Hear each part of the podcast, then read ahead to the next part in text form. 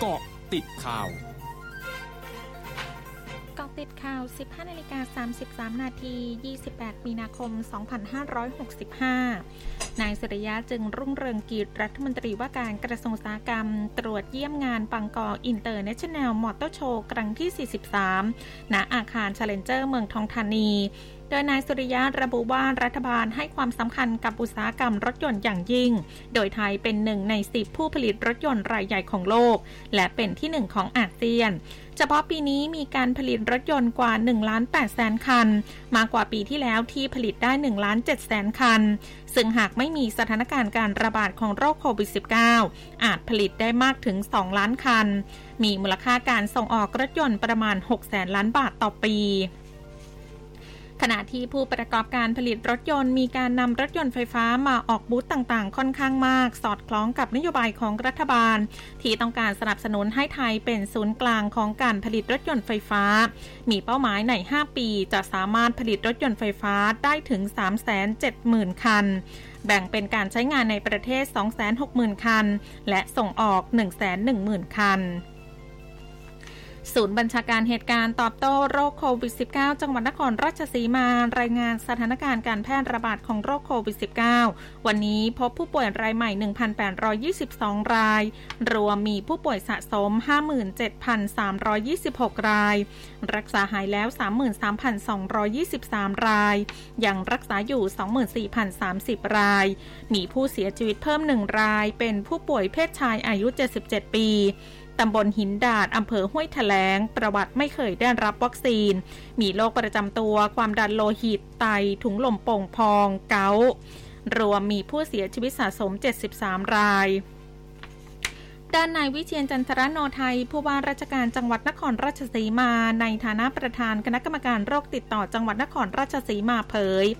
สถานการณ์การแพร่ระบาดของโรคโควิด -19 ขณะนี้การติดเชื้อไม่เป็นกลุ่มก้อนอยู่ในลักษณะกระจายตัว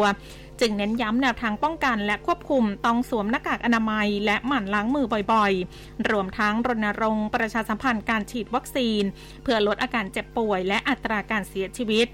โดยให้บุตรล้านนำผู้สูงอายุกลุ่ม 608 มาฉีดวัคซีนก่อนวันที่ 31 มีนาคมนี้ เพื่อให้มีภูมิคุ้มกันก่อนเทศกาลสงกรานต์ ทั้งนี้ได้ขยายเวลาต้นโพโมเดลจนถึงสิ้นเดือนเมษายนนี้ ซึ่งให้บริการตรวจ ATK ฟรี ที่ศาลากลางจังหวัดนครราชสีมา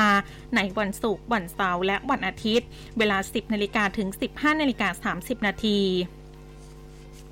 นายแพทย์ภาคีทรัพย์พิพัฒน์นายแพทย์สาธารณสุขจังหวัดขอนแก่น ระบุในการประชุม EOC จังหวัดขอนแก่น ว่าขณะนี้สถานการณ์การติดเชื้อโควิด -19 มีแนวโน้มเป็นขาขึ้น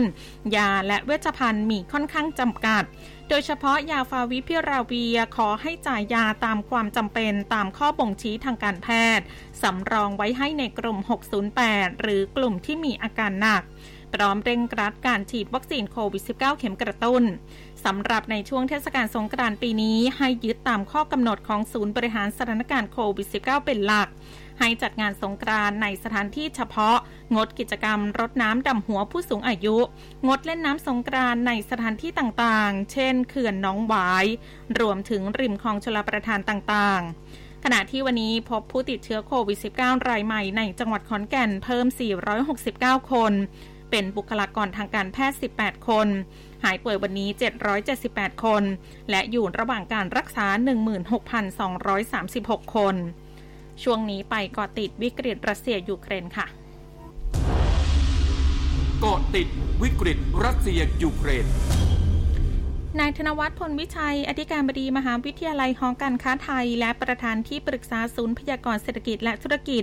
มองสิบมาตรการช่วยเหลือ และลดผลกระทบต่อประชาชน ในช่วงสถานการณ์ความขัดแย้ง ระหว่างรัสเซียกับยูเครน งบประมาณกว่า 80,000 ล้านบาทของรัฐบาล ว่าเป็นมาตรการทางตรงในการช่วยลดผลกระทบ ถือว่าเพียงพอในการช่วยพยุงและลดผลกระทบในระยะสั้น แต่เชื่อว่าหากสถานการณ์ปัญหายังคงยืดเยื้อ ซึ่งประเมินผลกระทบสูงสุดต่อเศรษฐกิจไทยไว้ที่ 2.5 แสนล้านบาท ส่งผลผลิตภัณฑ์มวลรวมในประเทศหรือ GDP ลดลงร้อยละ 1.5 เหลือตบโตได้เพียงร้อยละ 2.5 ในปีนี้ จากกรอบเดิมคาดการว่าจะขยายตัวอยู่ที่ร้อยละ 4 คณะผู้จัดการเจรจาระหว่างรัสเซียกับยูเครนจะพบกันที่ตุรกีในวันนี้เป็นอย่างเร็วสุด เพื่อหารือเกี่ยวกับการหยุดยิง โดยทำเนียบประธานาธิบดีตุรกีประกาศวานนี้ว่า การเจรจาหยุดยิงรอบต่อไป ระหว่างรัสเซียกับยูเครน จะมีขึ้นที่เมืองอิสตันบูลของตุรกีด้านคณะผู้จัดการเจรจาของยูเครน ระบุว่าการประชุมจะมีขึ้นตั้งแต่วันนี้ไปจนถึงวันพุธ ขณะที่คณะผู้จัดการเจรจาของรัสเซียระบุว่าการเจรจาจะมีขึ้นในวันอังคารและวันพุธ ช่วงนาคืบหน้าข่าวอาเซียนค่ะร้อยจุดห้าคืบหน้าอาเซียน